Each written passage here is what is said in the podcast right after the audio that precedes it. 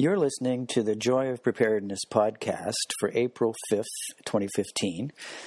Richard Ruge and Skip Geralds are interviewing Ana-Marie Jones, the executive director of Oakland-based CARD, C-A-R-D, acronym for Collaborating Agencies Responding to Disasters.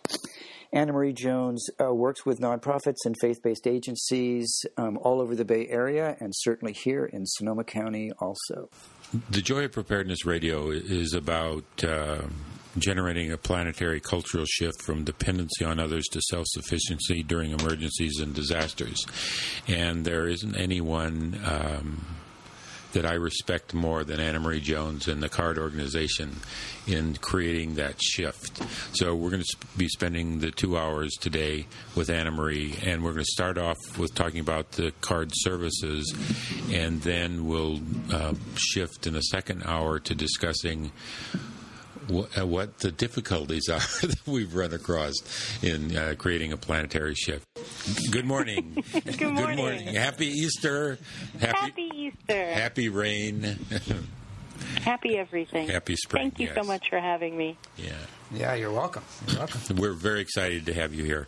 On our previous programs, BI, Becoming Independent, a program in Sonoma County and Napa County that serves developmentally disabled people, the staff there expressed the importance of CARD in preparing the BI staff and consumers, and how instrumental you were in bringing them from actually fearing disaster preparedness to making it a joyful experience. So we want to talk a little bit about that today. BI was remarkable during the Napa earthquake when 200 people went to the hospitals because they walked on glass. They didn't have shoes under their beds. BI had no problems. BI was able to discover what their clients were doing within 30 minutes, and so they were very excited of what your programs offered. Yeah, and I think, Ana-Marie, I certainly recall listening to all the accolades for how far Becoming Independent had come from this want for being able to be more prepared to actually coming to that place to where, as an organization, they were able to exhibit how much they had evolved in that process by virtue of what had happened with the Napa quake. So, I mean, if you can sort of touch base on that to begin, that would be great. But, I also wanted to – I made mention about the fact that we're going to be on Facebook and people can comment or question. Can you sort of fill us in on that? You're much more technically oriented than we are. Sure. I've posted on CARD's Facebook page, which is at facebook.com/CARDCanHelp. But also, Cows Radio has a Facebook page, which you can find right from their website. And so we posted there. So if you go to the CARD Facebook page, you can certainly post questions, aha moments, anything you'd like, and that way I'd be able to address it. If not during today's show, then after the show. That's great. That's really helpful. Okay, so and CARD is just simply CARD, right? To find us on Facebook, it's facebook.com/CARDCanHelp. All one word. And what exactly does CARD stand for? That stands for Collaborating Agencies Responding to Disasters. All right. Do you want to talk a little bit about your perspective and your support for Becoming Independent and your organization's support? Sure. Well, as you guys know, what CARD does in life is to make all aspects of preparedness, response, recovery, and planning easy and culturally appropriate and accessible for agencies whose clients are among the most vulnerable. And so Becoming Independent had contacted us several years ago, and Becoming Independent has hundreds of clients, all of whom are developmentally disabled, and Becoming Independent Their mission is to help their clients, their consumers, to stay independent and in their homes and in the community. So when they took on preparedness, as Jean and Carmen shared in the last show when they were on, it was really quite a challenge for them. Just trying to weave preparedness response and having a disaster plan and all of that into their already full lives was quite a challenge. And preparedness has not been marketed as a positive, life-affirming conversation. So as they said, when they connected with us, we really worked on turning that around for them. And what they did was nothing short of miraculous. They really took on the message of they are not preparing for disasters. They are preparing to prosper. That is an ongoing theme and a motto that we have. And so what that looked like for Becoming Independent was creating a plan such that preparedness and response capacity was built into the organizational culture. That meant that staff took on preparedness personally for them, because the agency obviously cannot function without staff members, volunteers, being ready and able to respond. They also put preparedness into the lives of their clients and consumers, and that meant that their developmentally disabled folks had personal preparedness and preparedness in their homes. So when the Napa quake struck back in August, it was 3-something in the morning. In the first half hour, the staff members all had secured their own families, and then all of the 200-plus clients and consumers, well, they either had a phone call or an actual visit from a BI staffer, and only one of their clients had to be evacuated from her home because there was too much structural damage. But what that turned into was a level of just joyous empowerment, where the staffers were very pleased that they were able to respond first and foremost appropriately for their own families. So their own families were secured, and then they were in action. They had divvied up the responsibilities. They knew exactly how it was going to play out, and their clients and consumers were confident. They had already been brought into this conversation.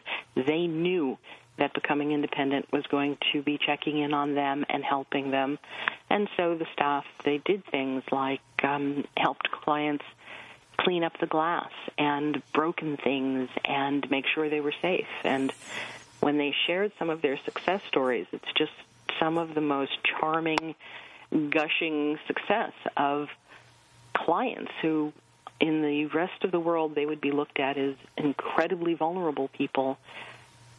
Their clients and consumers were strong and confident and able to tell their family members how they were prepared and what they should do, and it was the clients and consumers, because they were confident, because they were prepared, they were able to keep their families calm.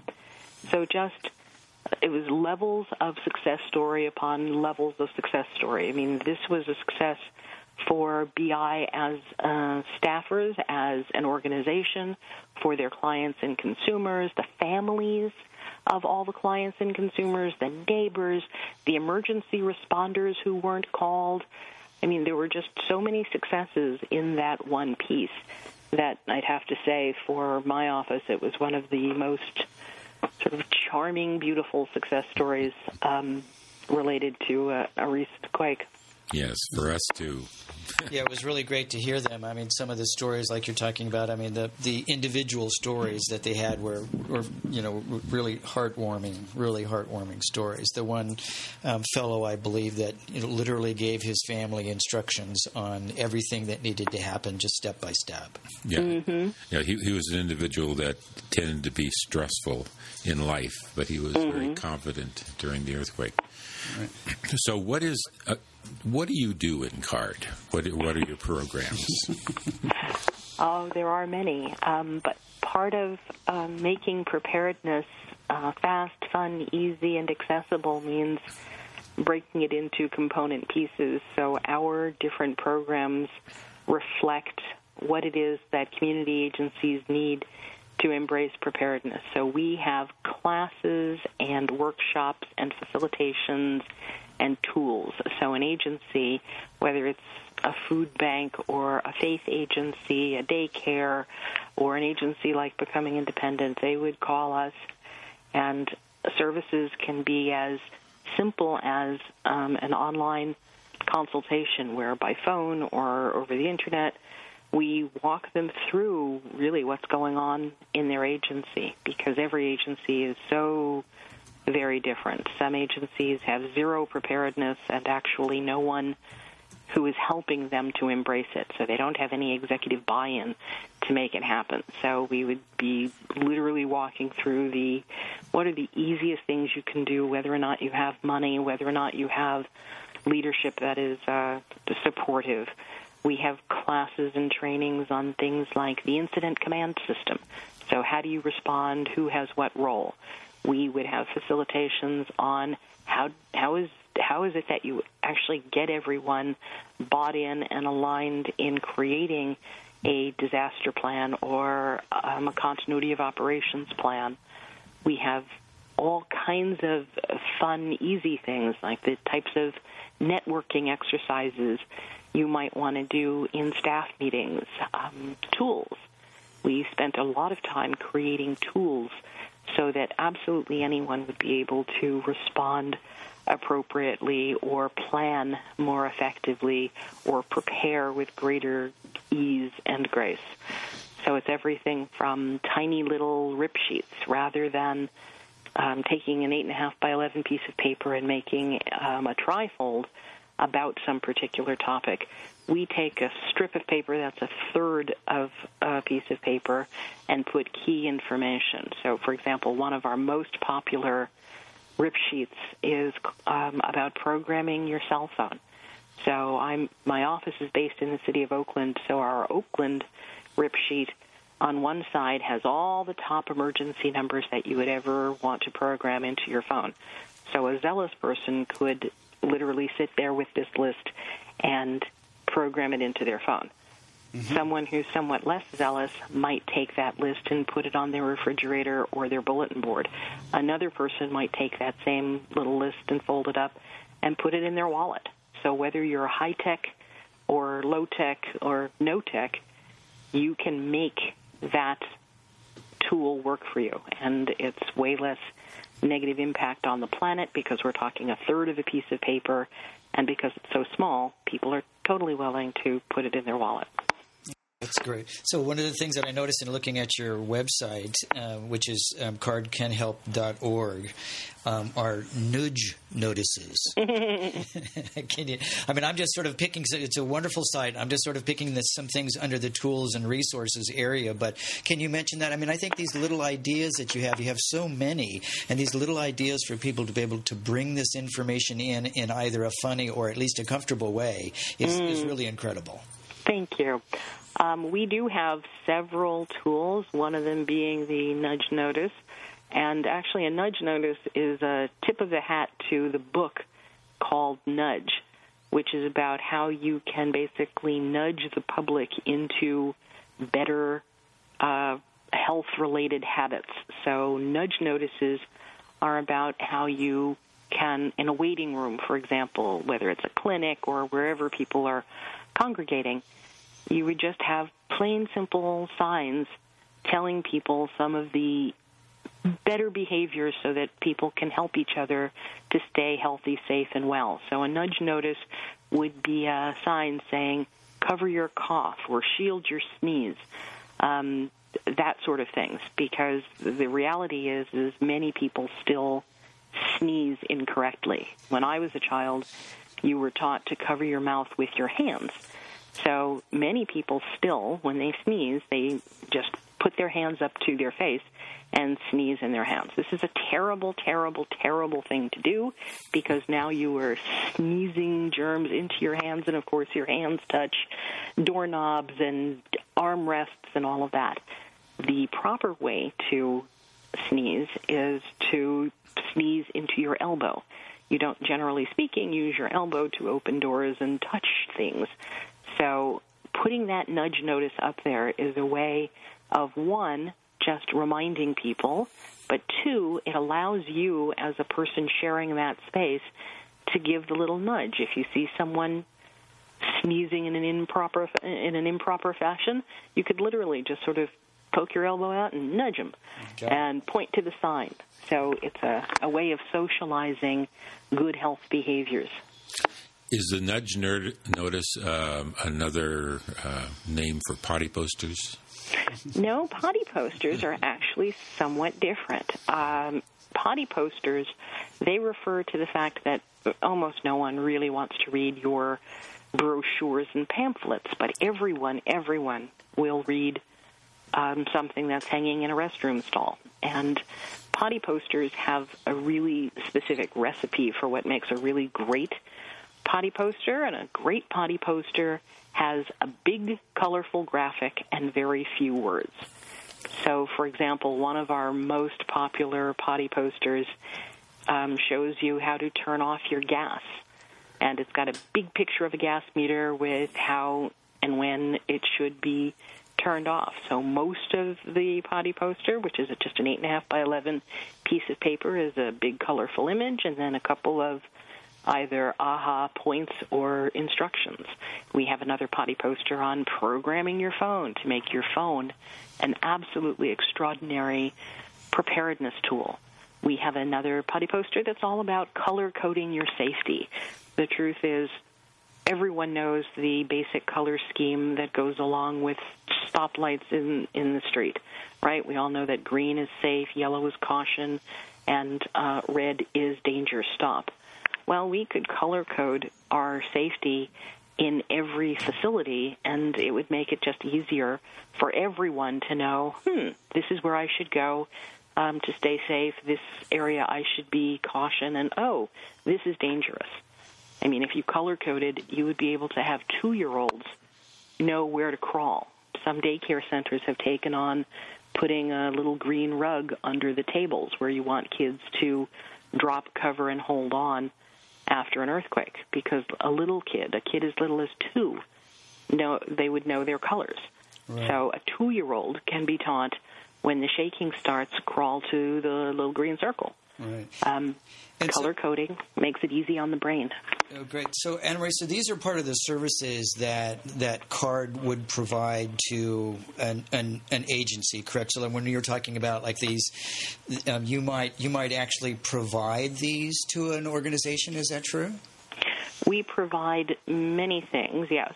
So one, people can download now, but we also custom create and custom tailor all of our different tools so that it is much more reflective of the actual agency. So, for example, our potty poster that speaks about programming your cell phone, we could absolutely customize it such that it has very specific things that you would want the people at that particular daycare or that particular faith agency to know.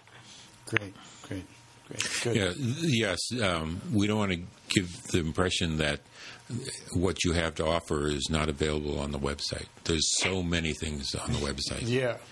You don't have to actually talk to a CARD individual to take advantage. Right. But some of it is so great that you would personalize it, as you're saying, either to the facility. I mean, some of it's generic and it's going to apply to multiple agencies, multiple buildings, multiple groups of people. But at the same time, you can also personalize it.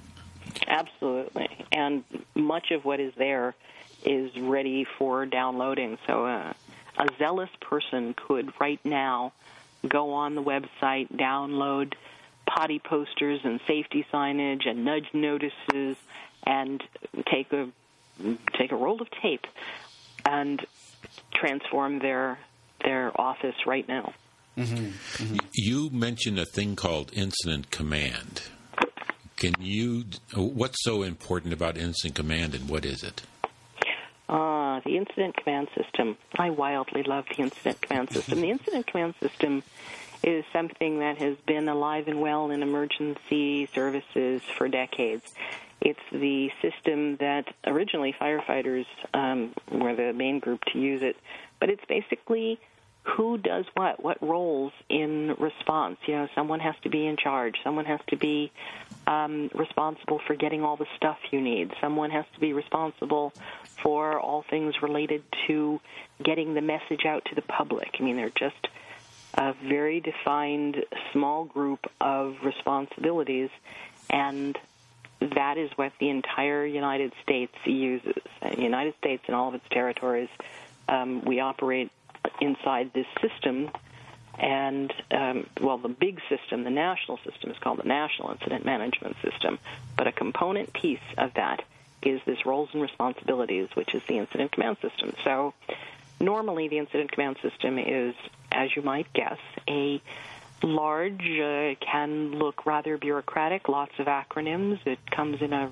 really impressively large binder, and that was really a stopper for agencies. I mean, most agencies, particularly the agencies that CARD would deal with, nonprofits and faith agencies and service providers, they have no desire to go and learn the government system with the idea that sometime in the next 30 years there may be a crisis. So what we did was we rewrote the Incident Command System and retooled it, and really stripped away the acronyms, the bureaucracy, the extra pieces, and extracted what are the things that everyone can use to organize any project better. So rather than teaching the Incident Command System as this is the government system for responding to emergencies, we turned it into a project management system. So any time you need to manage a project as a group, and it doesn't matter what the project is. It could be a disaster, but it could also be a fundraiser. It could be a staff meeting. It could be anything where you need to mobilize people into a team. We've rewritten the Incident Command System for that. We kept the major titles. So, for example, if you're the one who's running the bake sale, you're in charge at the bake sale, you're still going to be called the Incident Commander, but you learn the system to do things that you already do. So it's very much about the normalizing and socializing this concept so that every person can use it. And ultimately, in the crisis, it'll be incredibly helpful for people to have a shared frame of reference for how we're going to work together. Right. And, yeah, they know what they're going to, what their responsibilities are, and that's part of what happened for BI with the situation in Napa. Was a reliance on that structure, yeah. If I recall correctly. Yeah. Yep. Do you have any other examples of people that use your Incident Command System? Oh, we have many, but up in your area, up north of us, we also had a fabulous success story many years ago with the Volunteer Center of Napa. Back then, they had a wonderful executive director. Her name was Carol Hallberg, and she is a longtime believer in empowered preparedness, and she is a big supporter of ours. So when she was the executive director of the Volunteer Center there, she had our Incident Command System, which comes in a red wonder file, which is really just pockets and pouches so that when a disaster happens, you're not grabbing a binder. You're opening up this kit, and everything is visually very easy on the brain as to how do you figure everything out. And the Volunteer Center, back when they had the big floods, you remember years ago in Napa mm-hmm. flooded. Yes. And the Volunteer Center was ready. They whipped out their Incident Command System, deployed their volunteers. They did all kinds of outreach with the volunteers. Those volunteers were shoveling mud and spraying down the streets, which prompted such an incredible response from the business community because they were afraid they were going to miss the major holiday shopping time, and they didn't. The volunteers did such a good job that, one, the businesses barely had any downtime, but the emergency manager had to call and say, is there any place where your volunteers haven't been? Because when FEMA gets here, we want to show the level of damage that actually was here. And the charming story that came out of that was one of the women at the Volunteer Center had a 10-year-old son named Nolan. And 3 days into the event, Nolan came to work with his mother and became the logistics officer at the Volunteer Center. And to us, it's the great story, because when we stand in front of audiences and we say that our version of the incident command system is so easy that a 10-year-old can do it, I literally can point to a 10-year-old who responded to a major disaster. Yeah, that's the brilliance of your work, I think, is the common sense quality to everything, and the humor in it too.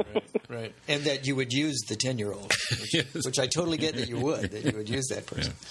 Yeah. Do you have any other preparedness tools that you want to share before we move on to? We have a few that I think are really important for people to understand how powerful they are.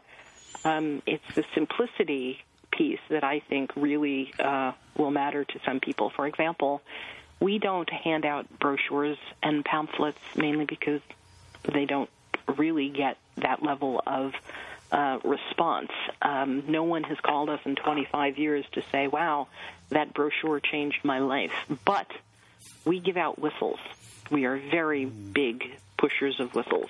We believe whistles and flashlights are the tools of heroes. We would like to see everyone carrying small whistle, small keychain flashlight, and really be ready to step up. So we have so many success stories with whistles that it would be hard for me to think of any tool that has been as helpful to the public in as many ways. So, for example, we had a young woman who was she worked not at our office. She was on call for us, but she worked at a different nonprofit, and her name is Teresa.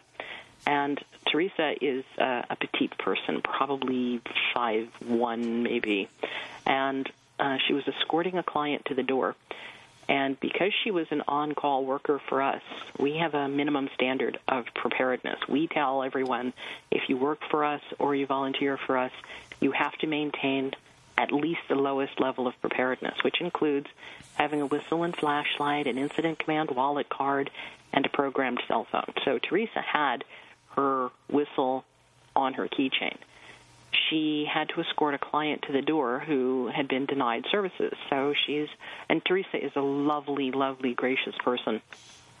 She was escorting this gentleman to the door who was a large, tall, beefy guy, and he was really angry that he was being denied services, and Teresa escorted him out the door and was apologizing and giving him his referral, and he was really angry, and he came toward her, which startled her and made her feel afraid.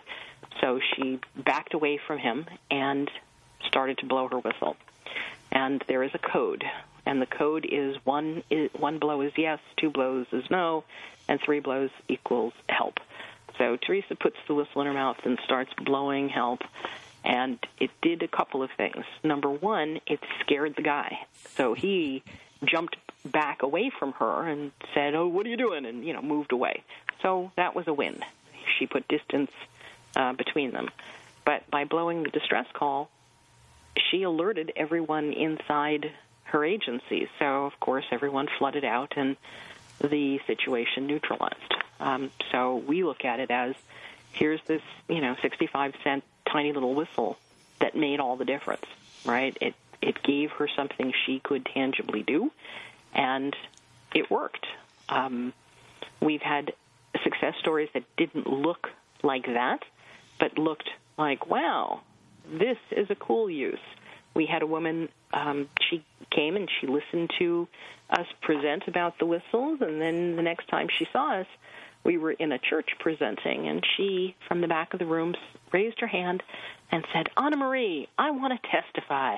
And she comes up to the front of the room, and she wowed the crowd. She said that the last time she had attended a CARD presentation, she heard the good word of the whistle, and she went out and got whistles and flashlights for all the seniors who were participating in her senior walking program. She was running a program where the goal of the program was to get seniors moving up and out of their house, and even if it's just walking down the block, but to put more activity in their lives. She gave them the whistle and flashlight, taught them the safety code. You know, 1 is yes, 2 is no, 3 is help. She showed them how, as you're going to cross the street, you can flash your light, you can blow your whistle, and cars will indeed stop. The end of her story, the highlight for the whole audience, was that she gave the whistles and flashlights and the training, and she more than tripled attendance in her walking program. Wow. It turns out that the seniors were incredibly intimidated by crossing streets, by doing anything where they perceived that their slowness was going to actually put them in danger. But once they saw that people could see them by virtue of the whistle and hear them, by virtue of the flashlight and hear them because of the whistle, they realized that, yes, traffic would indeed stop. They would be able to cross safely. That's great. That's great. So I think of stories like that, and I like the idea of whistles also being used for people where you wouldn't perceive a vulnerability. One of the guys who took our training was a young, fit, strong guy who was a runner, and he put the whistle on his keychain because, you know, he had taken our Train the Trainer class. And then one day he was out running, and he tripped, and he tumbled down a ravine. He was in the Marin Headlands, and he tumbled down a ravine and was so badly injured that he couldn't get up. But he was able to turn his body over and work his keys up to his mouth. And it was the whistle that allowed people to hear him, and that's how he was rescued. Wow. That's another great story. I mean, honestly, there are so many whistle success stories, and I honestly believe that if we were to reach out to businesses and get even a small percentage of businesses to dedicate even 10% of their swag budget to things like whistles, we could change the level of safety in any community. Businesses spend millions of dollars putting their name and logo on, you know, foam fingers and caps and mouse pads and things that you're never going to use. But whistles are tiny. They have this incredibly long life. You know, the whistle I bought 30 years ago is still a good whistle today. And I believe we will have some sort of emergency, and the day that someone saves themselves or others with that company's whistle is the day that company gets free branding for life. I mean, imagine when your whistle saves the life of, you know, some frail person or some child isn't abducted because that kid had a whistle and knew to blow it. Right, right. I think that's one of the startle aspect of the whistle, like you were saying about the fellow that sort of backed away from the girl that first did it. First the woman, yeah, that blew it. Yeah. I mean, I think that in itself is well one of the reasons why I gave one to my daughter. Was just that sense. I mean, just the whole startle thing. It would move somebody away, but then it is also so shrill that it alerts everybody around that something is going on, and that in itself is worth so much. I totally agree. So couch potato preparedness. I don't know about that, but I've heard you use that phrase. You don't know about couch potatoes? Yes. Well, I am one.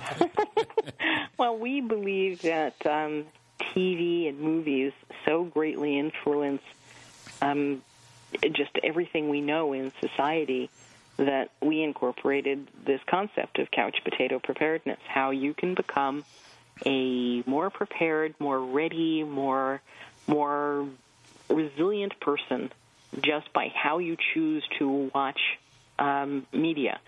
So whether you're watching TVs, movies, videos, whatever, there are preparedness lessons, and we actually facilitate this, particularly when we do large groups. So we ask people about, okay, what's a movie that most of us have seen, or what's a TV show that many of us in the room have seen? And so they'll pick whatever movie, and then we start looking for, okay, what are the preparedness lessons that you get from that particular watching experience? So, for example, a very popular one is The Sound of Music, because so many people know that movie. And if you were to just think for a few moments, what are some of the sort of preparedness and resourcefulness lessons you can learn just from The Sound of Music. Take a couple of seconds and think about it. Oh, boy, you're really going to make us use our memories here, huh? Absolutely.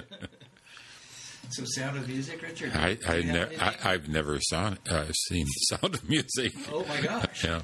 I don't know. I just keep going back to the Julie Andrews roaming through the field. That's the only thing that comes to mind for me. Singing, of course. So, if you saw The Sound of Music, and I haven't, so I can't. Well, let me help you out. Please. Number one, many people, if they remember The Sound of Music, they will remember that Captain Von Trapp, he had a whistle, and he used the whistle to actually create a code for each one of his kids. So he could blow the whistle, and everyone knew which, kid was being called by the whistle. So whistles are an incredible, incredible tool.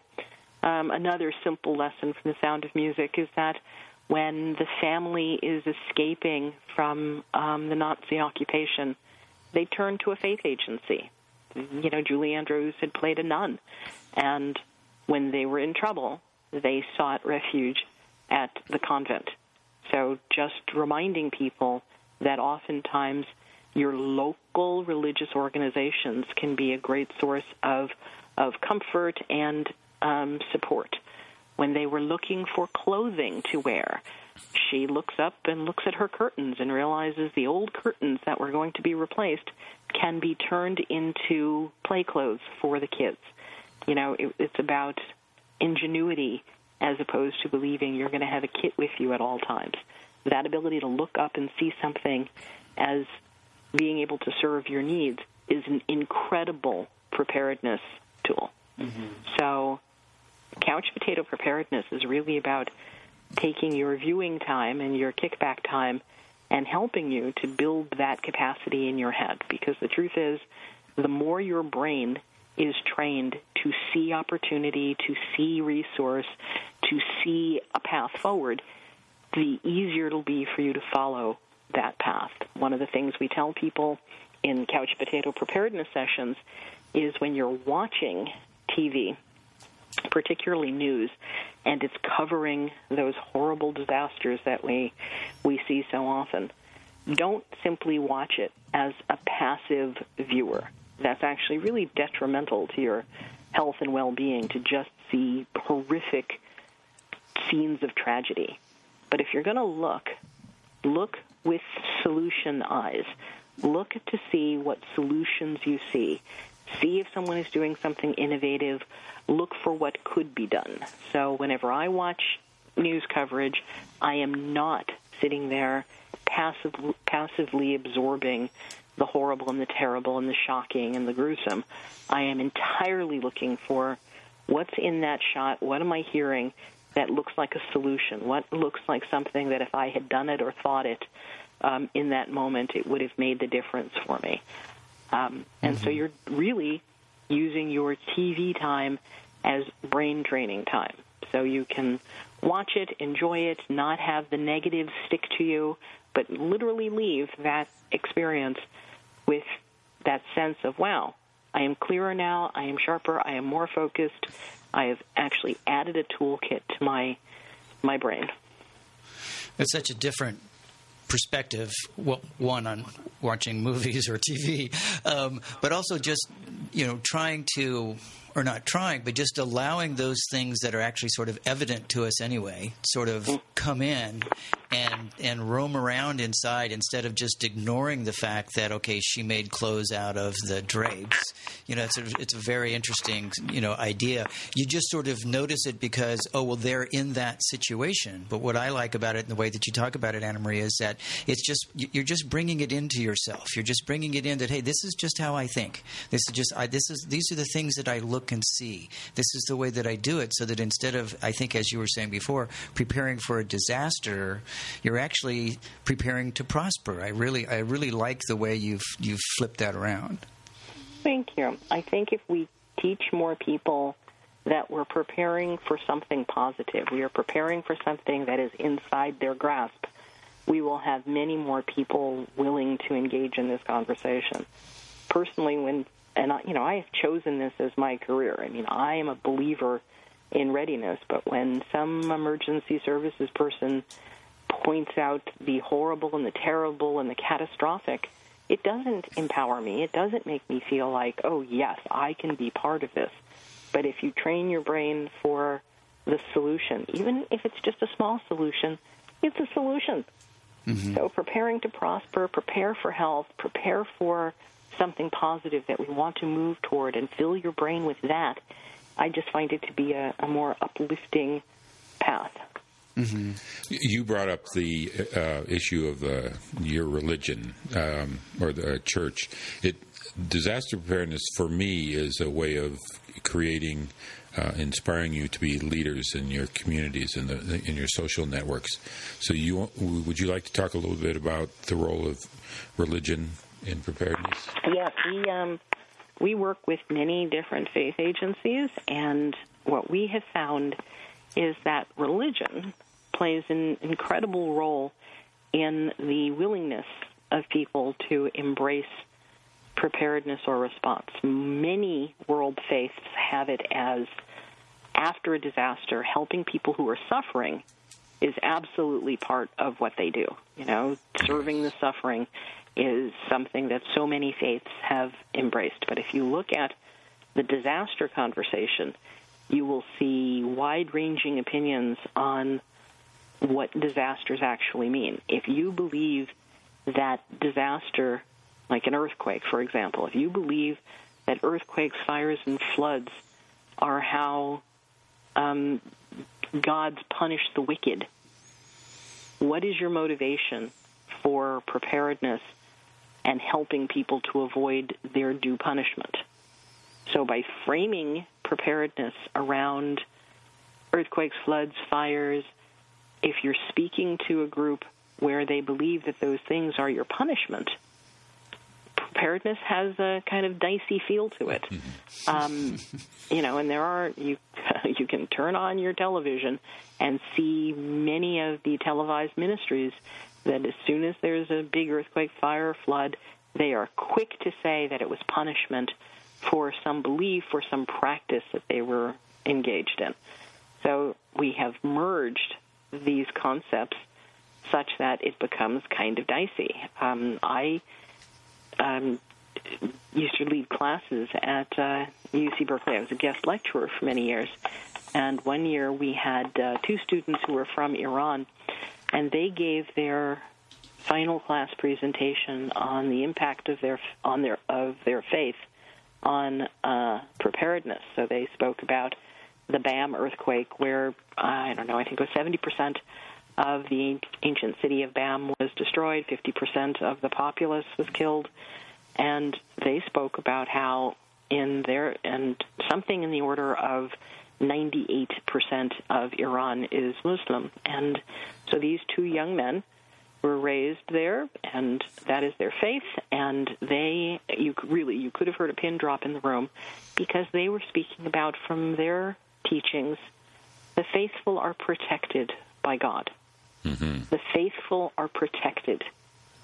And if that is your belief, and you're saying the faithful are protected, why would you need to do these things of preparedness, right?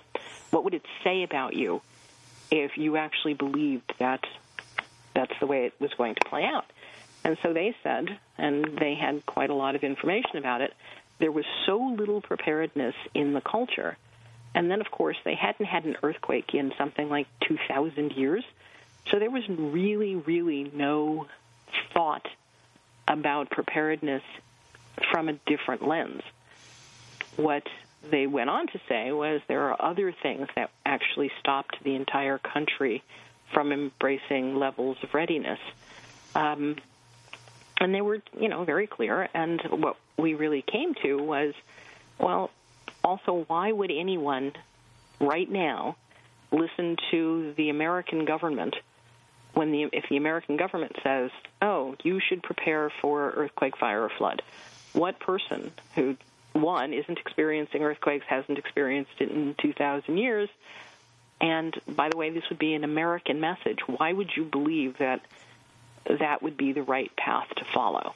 So the truth is, if you look at the 5 pillars of Islam, 4 out of the 5 of them directly have a planning component to it. You know, if you're going to do your pilgrimage to Mecca, that is an enormous planning experience. If you're going to fast for a month, that has an enormous level of planning that you have to do for it. So the reality is, if you're going to frame the conversation such that that community can hear it, you wouldn't be framing it around the horrible and the terrible things that can be perceived as an act. And 2, you would be framing it around the things that are part of the community, that they are facile with, right? It's just any time you talk to a family, if they have practiced fasting for a month, they've got a level of planning down. And to leverage that as the cultural norm. But I could say the same thing about reaching out to the Mormon community. We have a very close relationship with the Mormon Church out here in Oakland, and so we were, and I've got close friends who are Mormon. In that faith, you have, if you're in good standing, you have a year's worth of food stockpiled, a year's worth, plus you have your 30-day immediate provisions, and you have a 3-day go kit, plus you would tithe back to the church, and with that tithing, the church actually builds food distributions and warehouses, and everybody knows how to stockpile the food and grains and all these sorts of things. So if that is your faith and you have done those things, how would you hear the message of you should prepare for 7 days? Right. Yeah, you would take it a little differently. Yeah, why would you even listen? If someone is coming to you and you've got 100 days, a year's worth of food, and everyone you know has a year's worth of food, and you tithe and you know that your church has food distribution and warehouses and all of this, if you've got all of that, why would you even listen to someone who says you should have 7 days? You wouldn't even make it to the end of the sentence because in your own head you'd be like, been there, done that, already know this. Mm-hmm.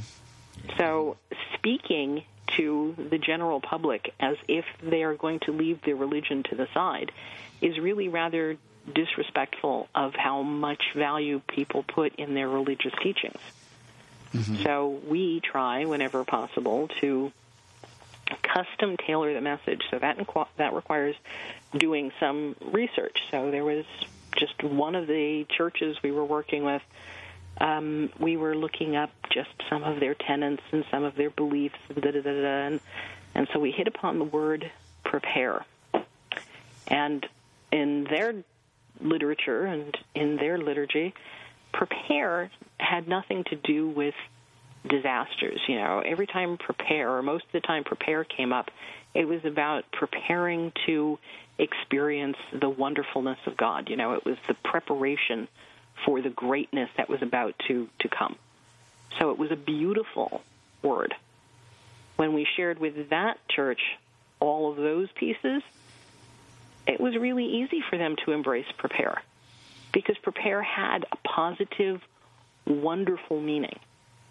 And that, I think, is a better, stronger path for religious organizations, is to actually look and see, oh, this is what these concepts mean to us. These are the areas where we already believe in this preparedness piece. And frankly, every faith agency we have ever worked with, they do things as a group. Mm-hmm. It doesn't matter what it is. It could be, some big revival meeting. It could be some big conference. It could be their ministry to the poor. It doesn't matter what it is. They already do things as a group. So, one, you can certainly weave in the incident command system, but you can weave in all kinds of preparedness practices, everybody being programmed in each other's phones and everybody being able to mobilize their assets. If you do it framed around their faith and framed around what they already believe, it's a much easier conversation, and then you're not pressing against the things that push people away from preparedness.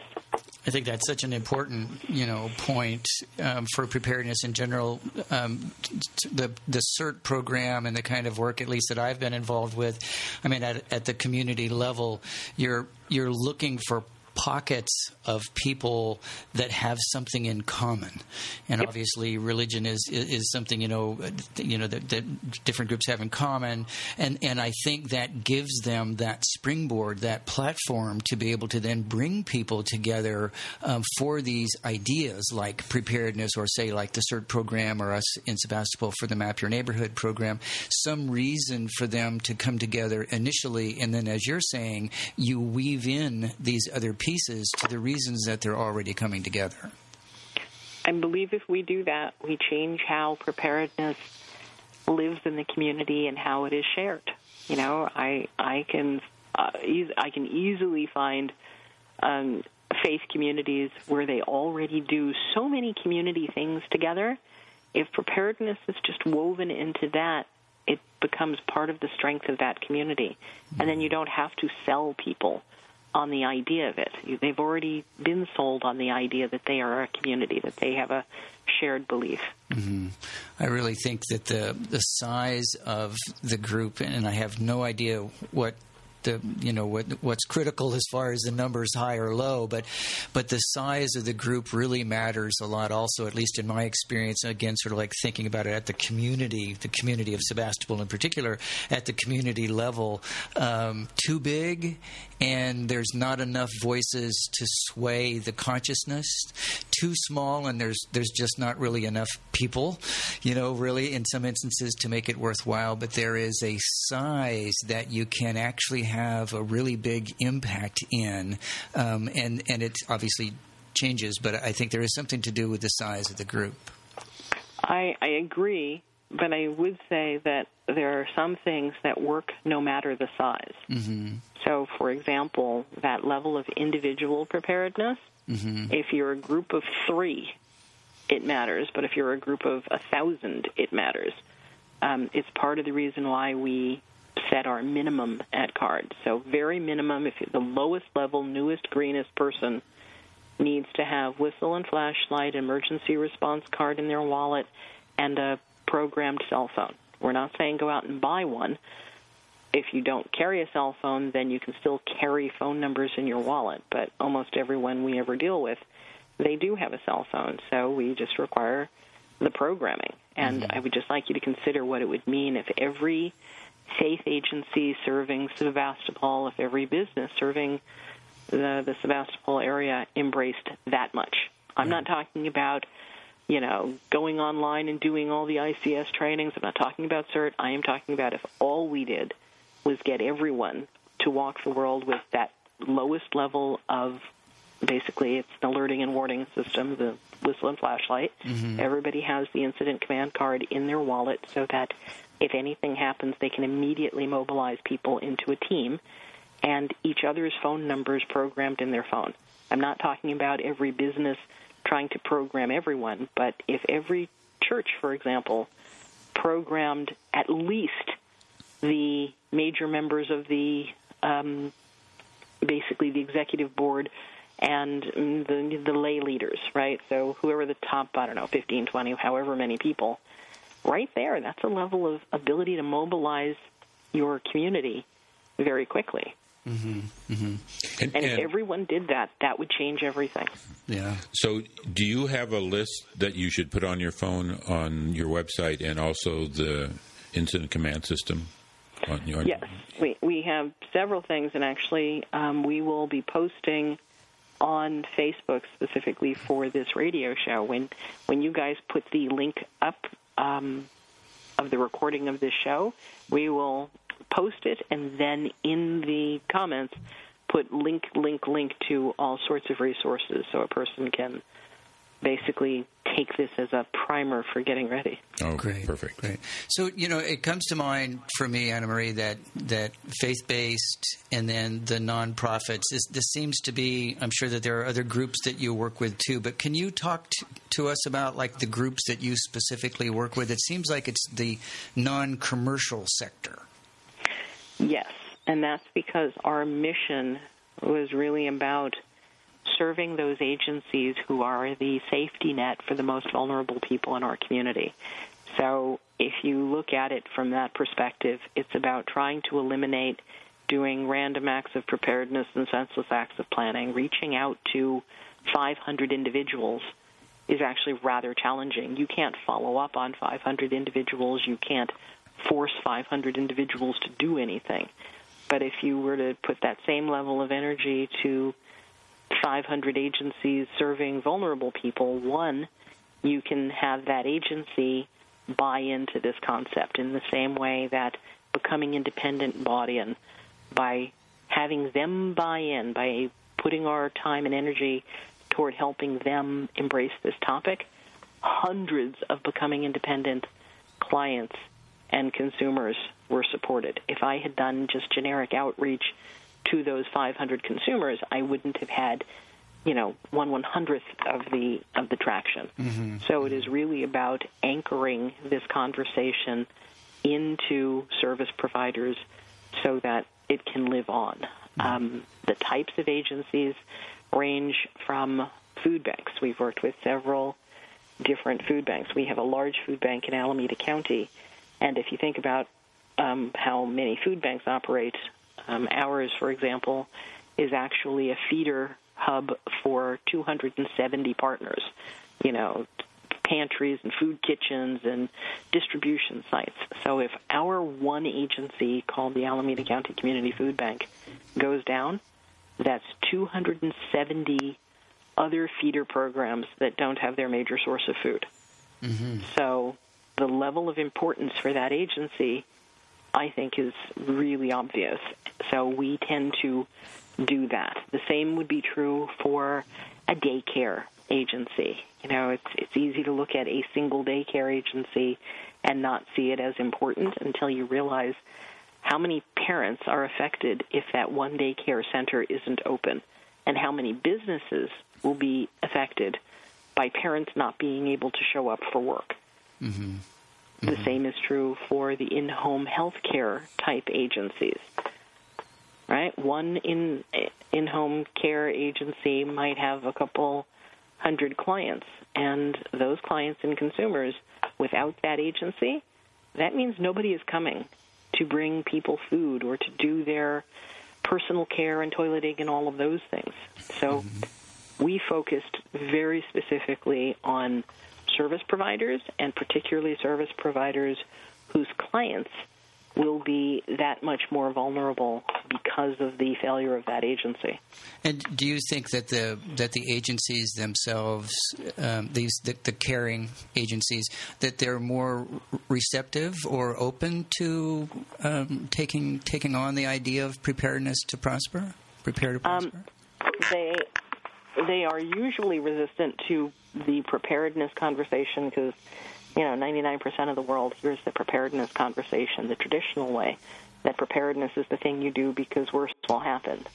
You know, it's expensive, it's time-consuming, and you have to do it with the idea that sometime in the next 30 years something terrible may happen, and hopefully if you've done all this preparedness stuff, then boom, maybe this will have come in handy.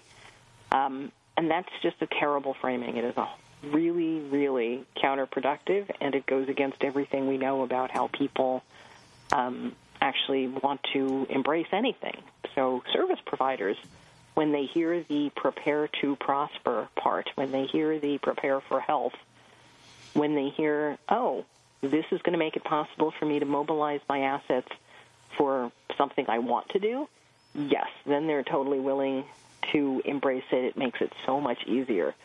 For some, it's still a challenge. Just putting mm-hmm. any time into anything that isn't bringing in money and fulfilling on their initial mission, it's a challenge. But I can tell you that their willingness to embrace it is remarkable once they see the easy socialized piece. Cool. And for some, they hear it, and they can immediately do things. They can immediately go on to our website and download tools and resources. So even if they don't have a meeting, even if they don't have buy-in yet, they can immediately start taking positive action. Mm-hmm. Well, I think this is something that we want to dig a little bit deeper in this in the next hour. So we want to get into why it's so hard to get preparedness to change, a change from fear to prosper. And I came up, and you know that I've been interested in this topic for years, because what I've discovered is that when I talk with some of the most intelligent people, they tend to resist it. So I've come up with a phrase called the lily defense. We have two sheep in our yard, and one is Lily, and I feed that dang little sheep every day for years, and she's still really nervous, and when I come around, she runs away. And I find that's true with some very intelligent people, directors of state agencies and nonprofits and stuff, that they don't really address. I've as I've thought about it, I have never had a dialogue with anyone about disaster preparedness. I say I'm interested in it, and they don't speak back. Their defense is they run away like Lily does. And I don't know if you'd like to talk at all about that. That you can't really get people to be in a dialogue. Did something happen? Yeah. Okay. Yeah, we've found that to be true. I've been a preparedness person since I was a child, and so I have a very different framework for this. I didn't get into preparedness because of earthquakes, floods, and fires. I got into it because when my little sister was born, my parents told me that my job was to help keep her safe. So my relationship to preparedness is as an act of love. My relationship, my personal relationship, is that it's an incredibly positive thing because it got me lots of positive attention from adults. It got me a lot of trust from teachers. It got me raises later because my boss said, well, you know, bad things tend not to happen when you're around, and that's good enough for me. So I look at it from a shamelessly positive place, but 99% of the world, that's just not their relationship to it. So you've got people in charge of these major disaster-related functions and agencies, and they don't have an empowered, positive relationship to preparedness. It's something they do fear. There's the fear of loss, and there's death, and there's a lot of resistance to the conversation. But the resistance to change is sort of a different, nuanced piece. I have found that they are unwilling to make the shift, not because they believe what is happening is effective. Many, many people in state agencies, regional, local, they absolutely know that their preparedness has not caught on. They know that they've been handing out binders and brochures and pamphlets without it making a difference. They've seen the surveys that show after millions of dollars spent how little actually resonated with the public.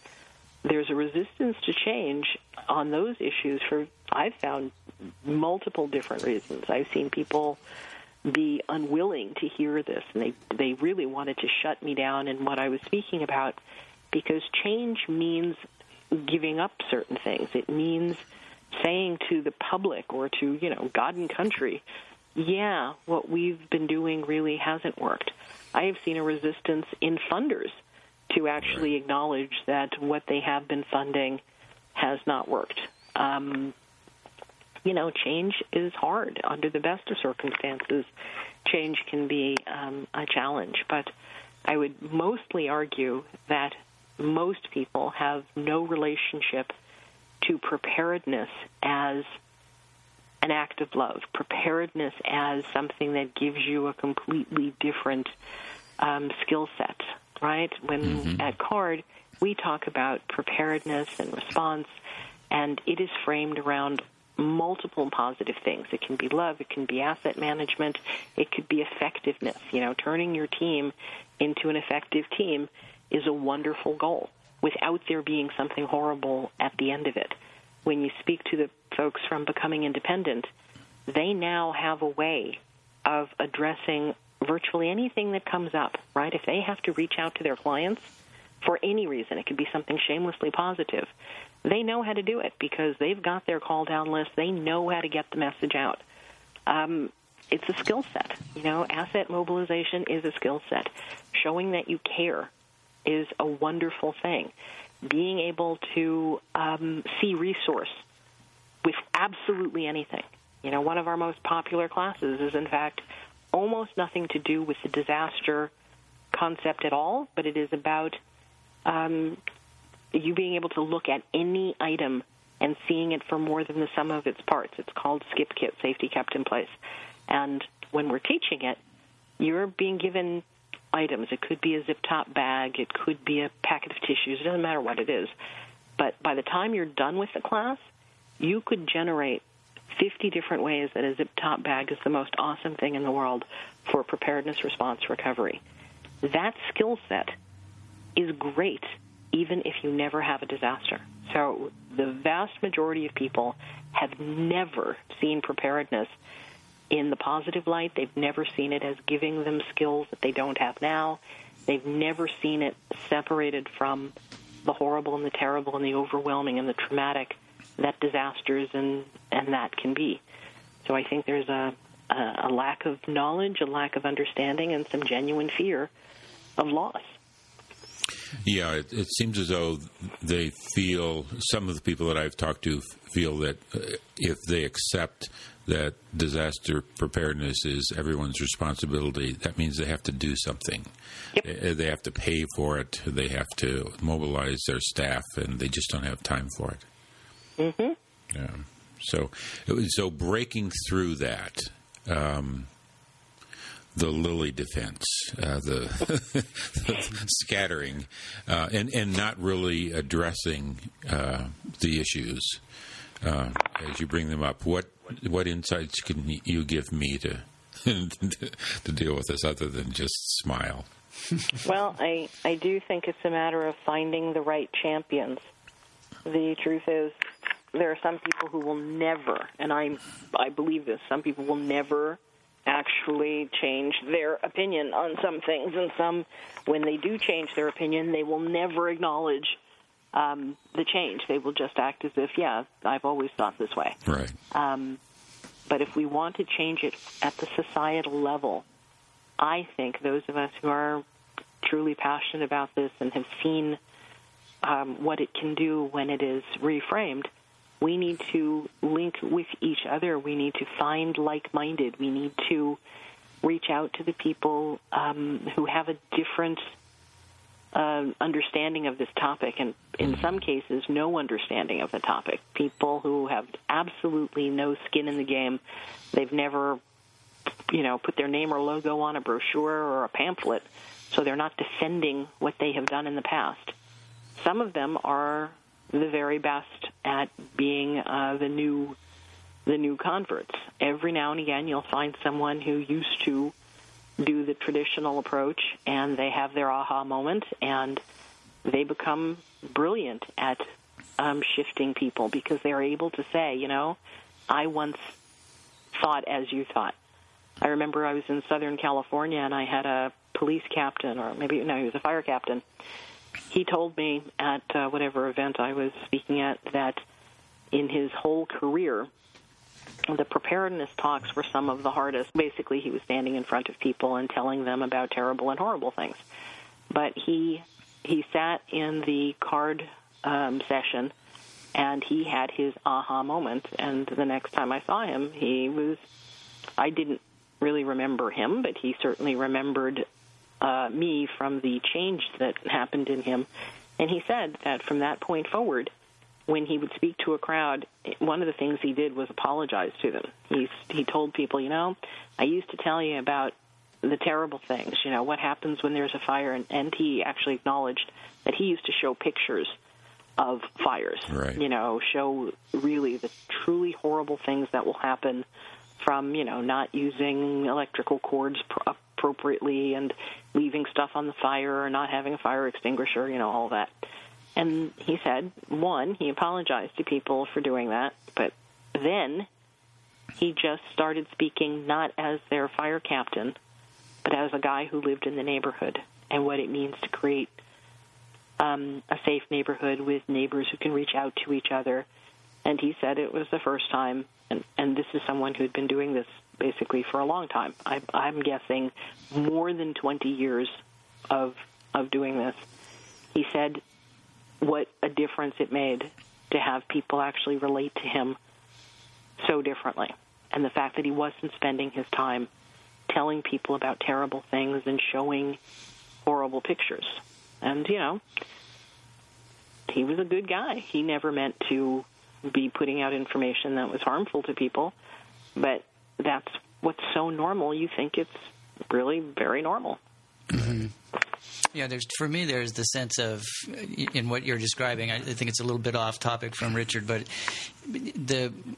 there's this, the whole question about being rescued, being a victim of something, and then that there's, you know, being rescued from something. There's pieces of both of those things operate on either side, maybe actually on both sides, of this dilemma, you know, that I certainly feel like I've run into about having some of the information make sense to people and, you know, not the lily effect, the lily defense, or, you know, hiding the head in the sand sort of response. I think to a degree it's because people like the gentleman that you mentioned for 20 years or so had carried the message that fear was going to motivate people. And I think that message is changing from that group of first responders, and I think it's really, really important that that's changing there, but it's also it's a fairly recent change. Yeah. Well, we certainly have been hammering on this message for quite a while, and in fact, if you go on CARD's website, you will see some really great research about fear. One of my favorite papers is written by a wonderful woman named Grace Devlin, and she is an acupuncturist and herbologist and really extraordinarily knowledgeable about all things to do with holistic health. But she wrote a paper about the impact of using fear-based messages in general, but she does bring pointed attention to the disaster message. But it's everything. It's about, you know, whether it's breast cancer or teenage drinking or whatever it is, the framing it in fear has some real negative consequences, and people in emergency management do not perceive that they are speaking fear. They think they are speaking reality. When they stand in front of you and talk about the earthquakes and the floods and the fires, they do not think that what they are saying is terrible and horrible. They think they are being honest and telling you about what they know will happen. Yeah, the realities of life. Yeah, yeah. So they perceive that they are being honest and they are being realistic. A few of them do acknowledge that they're using fear, but they look at it as it's for the greater good. They believe that they're, you know, giving them the tough love. And the reality is, and there's so much research to support this, the more you put that in there, the more you put those horrible pictures, the more you make it so that it's scary and triggering and overwhelming, the less likely people are to take action, and the more likely they are to ignore your next message. So it keeps building on itself, where they put out more of the messages and they put out more of the imagery, and then each time they do a new campaign, it becomes harder and harder. And of course, we have terribly, terribly short memories. We're all old enough to remember Y2K. What? And Y2K is the disaster I point to for this. Y2K was the disaster that gave us something that virtually no other disaster really has, and that was a specific date where it was supposed to happen. And if you remember, 1999 was the year that we ramped up. So we spent a whole year waiting for this moment. On December 31st at 11:59 p.m. on the 1999, that was going to be the last time that we took a comfortable breath, because we had no idea whether planes were going to fall from the sky, whether our cars were going to start up, whether we would be able to access money from our banks. And because there was this universal chant about this, everyone who is a computer consultant, no matter what low level of consultancy you had, it was your best year, because everybody and their brother was concerned about this. Because remember, anything that ran with a computer chip was subject to do the wrong thing. Mm-hmm. And It allowed for a level of scamming of seniors and people with disabilities like no other disaster has ever provided, because we had a very specific date. And the more we ramped up the fear, the worse the human behavior was. You wind up with people really doing the extreme scam. You wound up with people with a level of anxiety that lasted for years. And it didn't leave us more prepared. People who could afford to buy things bought stuff, and many of them took it back to the store when it was done. We didn't create a culture of preparedness. We created a culture of fear. Mm-hmm. Mm-hmm. And that's the thing that I believe we need to acknowledge. And I like to think that we will have more and more people entering into higher positions in places like FEMA and Homeland Security and fire departments, where they are willing to say no, absolutely no to the fear, the threat, and it will take a lot. And for some agencies, it's going to take really, sadly, I think there'll be more lawsuits. I think there's going to be more loss before some people will let go, mm-hmm. because there's, you know, when you've got all the brochures that have the pictures, when you've got your message about how terrible things will be, I think it's hard to let go of the message. Yeah. Right, right. I think one of the things, at least from my limited experience, is that the first responders are, at least, telling us, helping us to understand that they're not going to be able to do everything that's really necessary during a disaster. I mean, the disaster, pretty much as it's defined is that everything is overwhelmed, including them, and that they're not going to be able to, get to us, and what can we do to sort of take care of ourselves. But I do think that it's still, there's at least that echo, if not a real strong murmur of the fear that is behind that message, is that, okay, you're going to have to take care of yourselves. And then I do think that sense of the rescue is still available in that, is that you have to take care of yourselves until we get there. Yes. And I think we can actually determine ourselves whether anybody else is really needed or not for almost everything, I think. Well, and I personally have a really, really difficult time with the traditional message, because even with some now being willing to say, yes, we're all going to be overwhelmed and you're going to need to do this, we've spent more than 100 years telling people that police and fire and Red Cross and, response agencies, they will be there. And right. When you've put out a message so consistently for 100 years, it's going to take more than a few people being willing to say otherwise. Right. Right. Right. And for many people, they look at it as a genuine act of betrayal, that after years and years and years of this message and tax dollars going to pay for certain things, with the idea that we're buying our response, we're buying that level of safety in the community, it feels like absolute betrayal for some when suddenly they're told, nope, we're not going to be there for you. Nope, it's not going to happen. Yeah, we will not be there.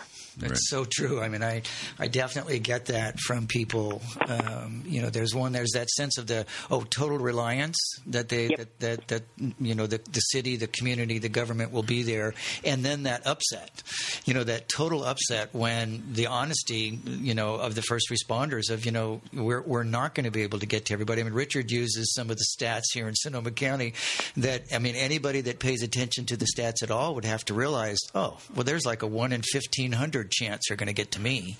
So it's, I better be taking care of myself. Yes, and the truth is we were never, let me underscore the word never, genuinely able to have the majority of the populace rescued by the first responders in a catastrophic event. Yes, that was never going to happen. But that's what the marketing was. That's what the messaging was. Right. And I know I have gone to dozens and dozens of meetings where well-intentioned people who were just repeating the party line would say variations of that, X number of minutes until fire departments would be there. And I've heard Red Crossers for years say the exact same thing. Sometimes we even beat the fire department to the scene. I'm like, you know what? That may have been in years gone by in some communities, but never the most vulnerable communities. Take any major jurisdiction and look at the poorest communities, they don't have that level of response time for the fire, even if everything is good, even if it's without a disaster. Right. So we actually never had the level of response capacity that has always been branded into the public. So now having a few random people being willing to say, nope, we're not going to be there, that's not going to do it. It's just not going to do it. And we've got to stop putting all of our money and our resources. And by resources, I don't just mean the people. I don't just mean the dollars. I mean the in-kind donations of media time and all sorts of things that go into keeping that brand in place. We have branded responders as the heroes, and we should be branding regular people as the heroes in their community. Regular people, people who have not taken years of classes and trainings and they're not specially equipped. Everyone should feel like, you know, I've got a role to play and I know how to do it. Everyone. Mm-hmm. And it's not what I love about disaster preparedness. The joy of disaster preparedness is that awakening that we are responsible, that we have something to say in the matter, whether it's disaster preparedness or whether it's the water supply, whether it's income inequality, whether it's the condition of our earth. If the more we begin to take responsibility for our lives, the healthier we're going to be. Mm-hmm. Mm-hmm. Absolutely. Yeah. And it's why, for us at CARD, we have put such energy behind reframing all of these planning and readiness pieces to be about the ability to mobilize your assets. And, of course, your people are your greatest asset. So when we took on doing the incident command system, making it about project management and asset mobilization was really the thing that made the difference. Becoming Independent took it on, and so now they can organize anything and mobilize their assets to accomplish anything, right? If they had to reach to their clients with an opportunity, if Bill Gates said, you know what, I'd like to give $1 million to the community, and Becoming Independent is going to be our agency for the deployment of it, you know what? BI could step up right now. They would know exactly how to reach out to every single one of their clients. Every single person in the BI family is now able to be mobilized as an asset. That's a skill set. The fact that they use it for disaster is awesome, but the fact that they could use it for anything is more awesome. Right, and they are doing that. They are using it for other things besides within their organization. Yeah. Oh, absolutely. I mean, we at CARD use like the incident command system. It's how we do our staff meetings, right? If you came to our office, the planning meeting for your meeting would include someone saying, "I'll handle the logistics," meaning they will get, you know, the stuff, whether it's the chairs set up, getting coffee, food, whatever. Someone else is going to say, okay, I got the planning, which means they would be pulling out the agenda, creating the timeline, the action items, those sorts of things. Someone would say, I'm the incident commander, meaning they were actually leading the meeting and being the, you know, top line of authority for it. Someone else is going to be doing the basics of finance and admin. That means we're going to make sure every bill is paid, everything is well documented, and when the meeting is over, whatever paperwork that went with it gets filed. That's just using the incident command system as a project management tool. But by the time you have used it to run 5 or 6 meetings, a few fundraisers, you know, written a grant or two, I promise you, by the time you have to use it for an emergency situation, it's normalized, it's socialized, it's actually not a mental breakdown for you. Well, that's great. I mean, the normalized, that's a great phrase right there, because it's not normalized for most people, not just the incident command system, but just thinking in those ways, you know, that that there's a group around you, and that group can be utilized to better deal with whatever it is that's happening, either, you know, pre-event or during an event of some kind. It doesn't have to be a disaster. After. I mean, that you can utilize the group instead of being the individual silos that we sort of migrate ourselves to during those times. And it really helps people to see that they've got skills to bring to the table. When we do the incident command system just as simple project management, you know, there's always someone who is better at doing things like public outreach, right? There are some people who are just comfortable standing up in front of the room, talking to people. So like in an emergency, that might be the person who's doing the briefing. But in a community meeting, that might be the person who's, you know, doing the welcome and sort of framing the day. That's a great skill set to know whether or not you have it. Other people, it is a fabulous thing that they realize, you know what, I should not be the front person, but I'm excellent at the paperwork and details and making sure that we have done things, you know, according to our checklist and, you know, I kept all the papers.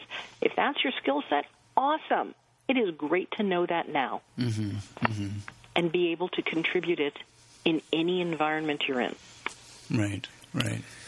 Speaking of any environment you're in and being more conscious of your environment, you think a lot about other populations, Spanish speakers, people with disabilities. Do you want to give us any insights about that? Yeah, we spent so much time tailoring to the specific needs of different groups that we came to realize that virtually every defined group had such remarkably different needs and considerations and concerns. So, for example, we have, you know, my office is in downtown Oakland, but we serve the entire East Bay. And, of course, through the magic of Internet and travel, we've served people across the country and internationally. But we found, wow, the needs are just so different. So one example is Spanish speakers, right? We have a very large Spanish-speaking population. And when we started to look at, okay, what does preparedness look like for them? Of course, if you go the traditional approach, it's all the same information that was created for English-speaking middle-income people. Just translated into Spanish. Yeah, and that's all it was. Everything. And, in fact, there was a lot of emphasis and, you know, muscle put behind making it an exact translation so that it was a certified exact translation so that the English audience, English-speaking audience got the same as the Spanish-speaking audience, same as the Chinese-speaking audience. And let's remember that that preparedness information didn't work well on the English-speaking audience. It's not like, wow, those pamphlets and brochures from classes got all of the middle-income English-speaking people prepared. Right. It didn't work on that community. And then we put it into all of those different languages. The reality is, if you're a Spanish speaker here, even if it's a, you know, a good second language for you, it's going to be different under crisis when you're anxious, when you have that level of adrenaline. Your ability to communicate in a second language plummets. So if you're a Spanish speaker here, you should actually have very different things. You should have a dual language phrase book as part of your emergency supplies.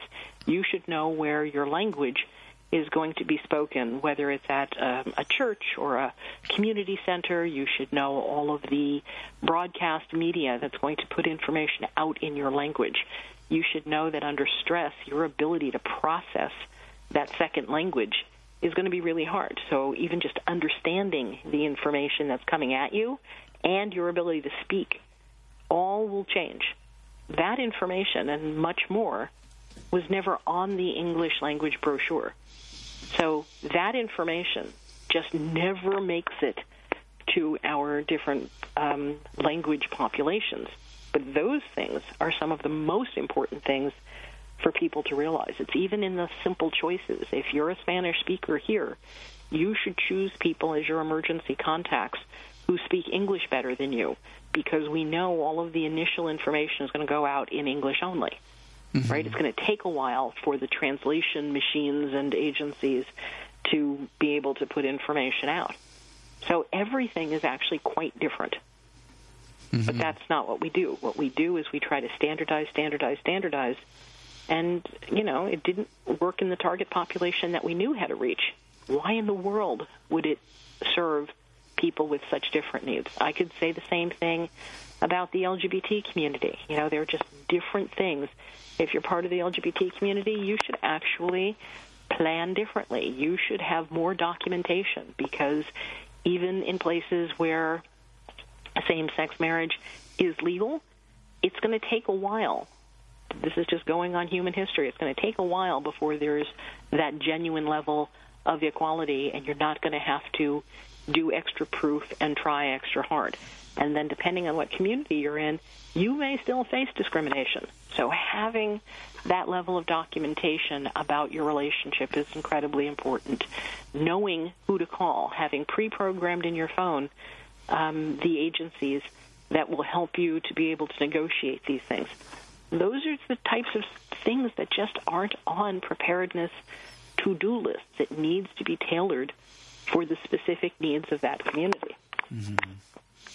And do you think that there are organizations within, say, like the Spanish community, say, in your, to use your area as an example, and that there are organizations that are working on, on getting that information, the appropriate information out to their communities at this stage?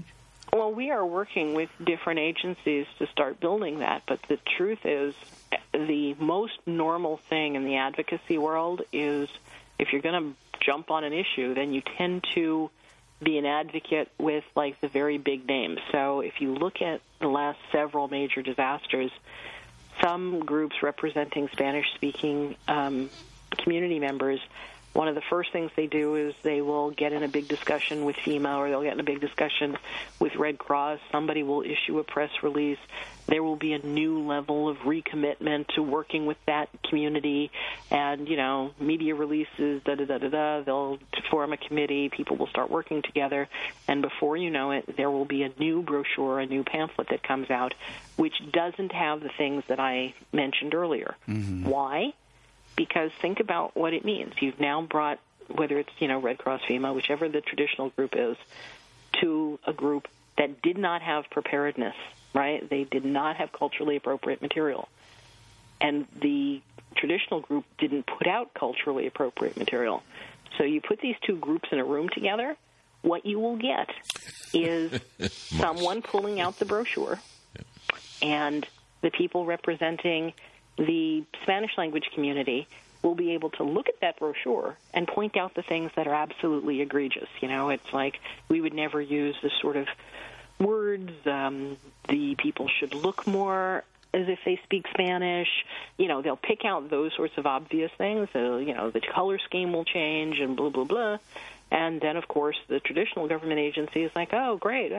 So then you wind up with a new brochure that has both logos, but still didn't hit all of those things because, one, the traditional agency never knew the important things for the Spanish-speaking community, and the representatives from the Spanish-speaking community never knew the preparedness piece. It's not like they knew how to prepare their community and they just weren't doing it. Mm-hmm. Mm-hmm. So you wind up with these new documents that have new partnership logos on it that still did not actually address the issue. Okay. Yeah, that's sad. Cool. But you can see how it would happen, right? Oh, yes. Yeah. Yeah. Yeah, absolutely. Absolutely. So let's get more positive. Yay! Well, what can businesses do to make their employees more prepared, and why should they do it? Oh, my goodness. There are so many little things. I think every business, whether they've articulated it or not, they have a commitment to their own health, wellness, resilience, and sustainability. So just for the purpose of, hey, we're a business that wants to stay in business, that's one good reason. But certainly you want the buy-in of your employees and your customers, right? You want your customers to feel safe. Right. And when something happens, that you should step up and do the right thing. And, you know, if you can make a difference in your community, bravo to you. So there's just all kinds of good reasons, and none of them have to do with the disaster piece, right? Right. But some of them do. Some of them it's just, okay, proper risk management. You want to do the right thing. You want to be able to pass all those tests of, you know, would a reasonable person have said that you took appropriate action to keep people safe? You want to be able to say yes. So, I mean, there are a couple dozen great reasons to do it, but some of the easiest things, and we mentioned a couple of them, but it's like, okay, choose your swag. You know, if you're going to put your name and logo on something, put your name and logo on stuff that actually empowers people and leaves them safer and leaves them better able to step up and be great. And that's everything from the whistles, the flashlights, the little multi-tools you can put in your wallet. So even just a simple marketing choice. And remember, they're already spending money on these things. They're just not spending money on the things that leave you safer. Right. Right? They certainly had enough money to give you a mug and a mouse pad and a foam finger and a baseball cap. I think we could get some whistles and flashlights and multi-tools and Mylar blankets and all sorts of things. So there's just that level. There's the including a little bit, just a happy little bit of preparedness in staff meetings and in how you do your business. So, for example, one of my favorite things for all businesses is the concept of what we call it at CARD is wayfinding. So when you're directing people, when you're giving them directions, either inside your facility or in the neighborhood where you are, point out where they need to go using safety indicators as part of the directional information. So if someone says, oh, where is the blah, blah, blah restaurant? If I own a store, the way I would give directions is, okay, well, you're going to walk out the door, you're going to turn left. And as soon as you pass the fire hydrant, you know that it'll be the next turn. And that way they know where the fire hydrant is. If you're in a big building, you might say, if someone asks you, where's the restroom? You might say, okay, you're going to go down the hall to your right. As soon as you pass the emergency stairs, it'll be the next doorway. Okay, now they know exactly where the emergency stairs are, because when you're negotiating a hallway that way, your eyes have now been trained to look for those emergency stairs. So if you help people to learn about safety using wayfinding, you will get a few great results. Number one, everyone in your company will know where all the stuff is, right? Because they were given that as part of how they give directions. So everyone on your team will know where your emergency exit and your first aid kit and all that sort of stuff is. But two, it means that a person can be a visitor in your office, and they will be safe, too, without having to pull people aside and try to get them to do it.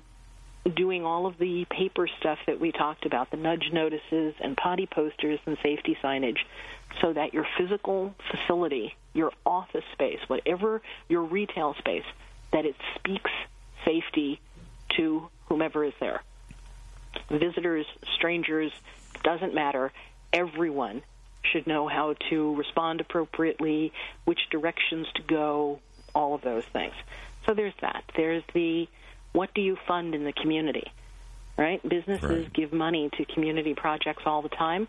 What if they, one, funded groups like CARD to make sure that safety was alive and well and empowered in their community, or fund the agencies they're already funding to take a preparedness class, give a preparedness class, have it woven into their system.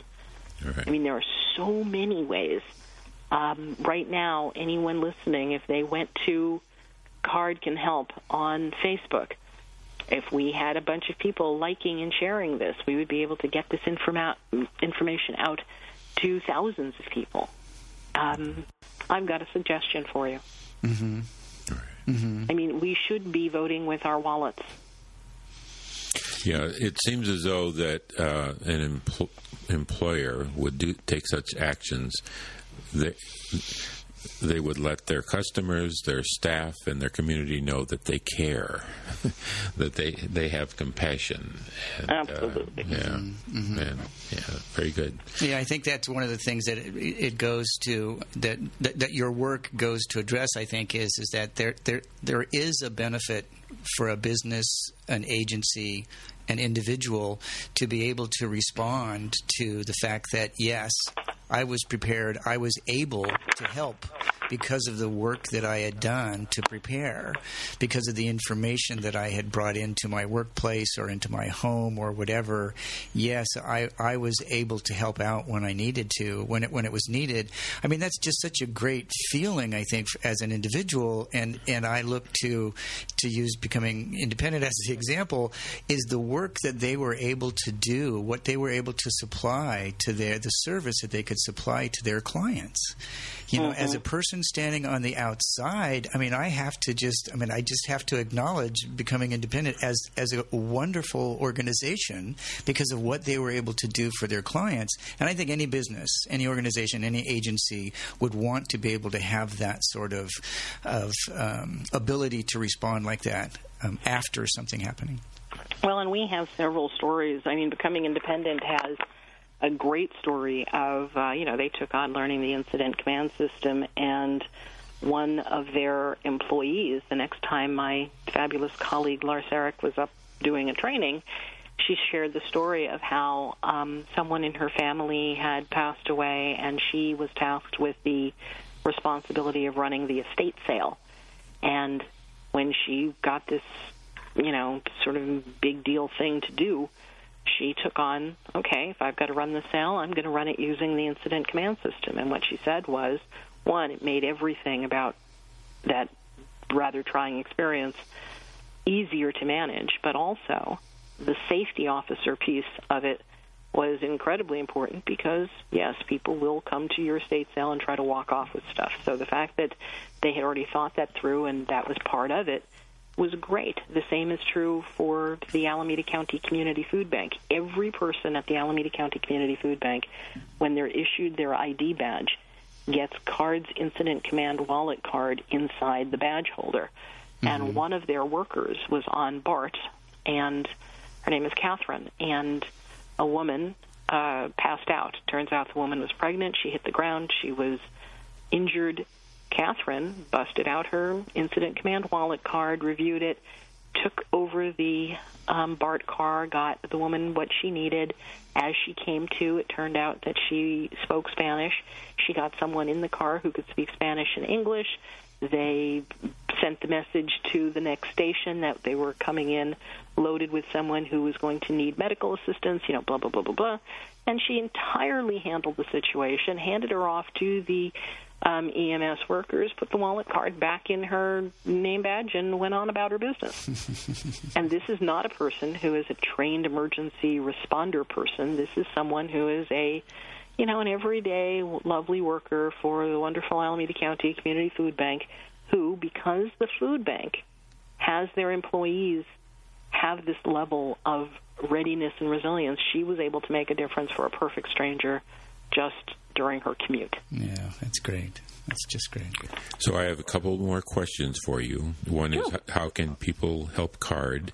But before you answer that, could you tell me about the Rockefeller 100 Resilient Cities that you're doing? Yes. The Rockefeller Foundation is sponsoring this thing called the 100 Resilient Cities competition. And the city of Oakland, San Francisco, and the city of Berkeley in my area, they were all chosen, which makes us one of the only places where resilient cities are actually clustered together. So this is an enormous opportunity. The Rockefeller Foundation will ultimately pick 100 cities, and what they're funding is something called a resilience officer and technical assistance and support. So in theory, we're going to be trying to make the cities more resilient. But the reality is that so much of the framework is still so rooted in the past. Whenever you talk about disaster, anything that I'm really going to work toward, let's see if we can make this 100 Resilient Cities initiative be a great opportunity for leverage and all of that. I see it as, when you ask what businesses can do, well, businesses can help make sure that their city is able to pull down resources. The truth is, there are hundreds of millions of dollars that periodically get made available for cities for preparedness, response, recovery work. It doesn't, no one just comes knocking on your city's door saying, hey, would you like a few $1 million to do something good? It usually requires somebody to be pushy about it and to, write the RFP and to ask for grant money and to drag it to their city. So if businesses could align behind this idea that they can help their city prepare to prosper, not prepare for horrible, but prepare to prosper, we would be better able to pull money toward our city. Mm-hmm. Mm-hmm. That's good. You know, there's a lot of money that is spent in disaster-related conversations. Businesses can absolutely help drag that money, and a united business community does many things. If you look back to the Northridge quake, Northridge actually got their bridges and overpasses and all of that fixed really quickly, as opposed to in the Bay Area where it took us, 2 decades to get the Bay Bridge completed. And the reality is that some business communities are just better organized and better able to put that kind of political pressure where it is needed, get the social pressure going, and that's just the truth of the matter. And it matters. It matters tremendously as to whether your local business community is ready to advocate and ready to put their kind of weight behind something and to make sure that they're advocating for the right thing. Right, right. How can people help, CARD? Yeah, how can we? Yeah, exactly. Well, I think what you guys are doing is really remarkable and fabulous. You're using your radio station to help promote this message, and really, if we could clone other media representatives to do the same, that would be incredible, because the truth is people need to hear a message not once, not twice, but many times before they even begin to consider it something that is actionable. And after 100 years of hearing the other message consistently by lots of players, this message really needs that level of amplification. So certainly media representatives writing about us, featuring us, that sort of thing would be helpful. Donations. I mean, donations would be at the top of my list of what could make the biggest difference. We have to struggle to find every dollar because the truth is most people think that the fear-based messaging is going to work, that you can put out a brochure and a pamphlet and it's going to make a difference. It doesn't. So straight-up funding matters. In-kind donations really matter, and it's from large things to tiny things. People who've got safety materials that we can give out, the whistles, the flashlights, the little things. I'm happy if some business wants to put their name and logo on whistles. If a company said, you know what, I want to help with your whistle campaign, if they put the safety code, the 1 is yes, 2 is no, 3 is help on the whistle, I'm happy to give out whistles that would have their logo on it. I'm an equal opportunity preparer. I think we need more businesses doing things like that. But also there are just other in-kind donations that would make all the difference. We need our computer system, for example, is ridiculously old. So we're looking for an 8-station Apple computer system. We need a new phone system. I mean, we have many needs, and any agency, any business, any generous donor could do that. Anyone who's got connections to basically celebrities, people who can pull in attention, we can give them a way of making this a really beautiful, positive conversation. Not a disaster conversation, but a sloppy love fest of communities that know how to care for each other and mobilize their assets. Mm-hmm. If they're local, we have in-house volunteering that they could do. If they're not local but care, there are online volunteering things they can do. If they've got a skill set they wish to contribute, whether it's editing or web design. I mean, we have so many different ways and different communities that we would like to serve. We would certainly be able to support that. And I'd remind everyone that because we do such hyper-targeting of specific communities, you can pick the type of community that you really want your financial support or your in-kind support to help. So if you're passionate about faith agencies becoming more prepared, awesome. You can fund an initiative specifically for faith agencies in general or a particular faith community. You could do the same for the LGBT community or Spanish speakers or whatever. We can hyper-target in a way that none of the traditional agencies can do. And those are some of the most missing things, is that level of hyper-targeting. Mm-hmm. And obviously, Ana-Marie, you're 501c3, so people make donations, then it works to their advantage on a tax basis? Absolutely. We are a 501c3, so tax-deductible contributions are absolutely what we can offer. Mm-hmm. And then we have some other ways that people can help. For example, a wonderful woman, she is a coach and a consultant with Dog Watch Navigation. Her name is Carol Hallberg. She just wrote a booklet all about resilient boards. I think it's Rich Board, Poor Board. And it's now available on Amazon. So if you go on Amazon, you could get it as a downloadable or as a Kindle ebook, and profits from the book will go to CARD. Sometime next week, anyone who has a car that they wish to junk and donate, there's a company that will actually, they handle all the work, and CARD would get a donation for every car that is donated. That's great. There are all kinds of ways that people who would like to transform preparedness can partner with us, and you know, there's just opportunity aplenty, and it doesn't matter whether you're a large agency or small. It really makes a difference. Ditto for sports teams. I mean, I think of how many sports teams are always in trouble with some community or other. You know what? There's a way that you can make every community safer, including the ones that maybe you've stepped in it with. And we can help with that. We can make it so that whatever your heart says is the community you want to support, we can help you to do that.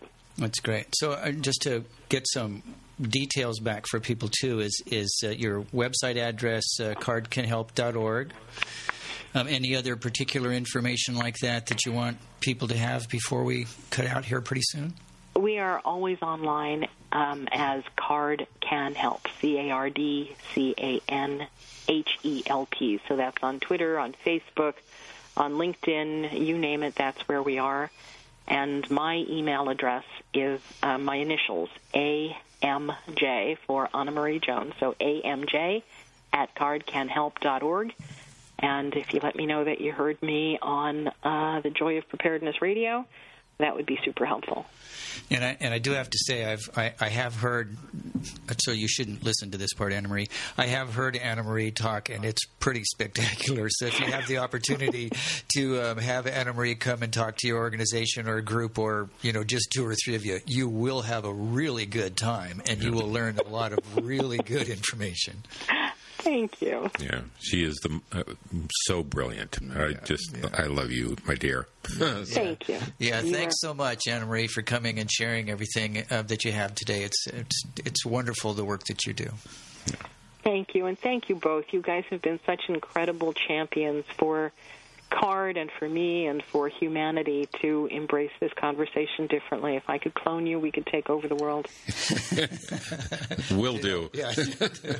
Okay. Thanks, Ana-Marie. We'll talk to you again. Thank you so much. Bye-bye. Bye-bye.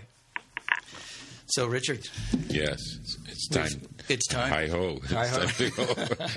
All right, good to see you. Yes. This is wonderful, and we'll see you all on the first Sunday in May. Hey, yes, thank you. Bye-bye. Bye.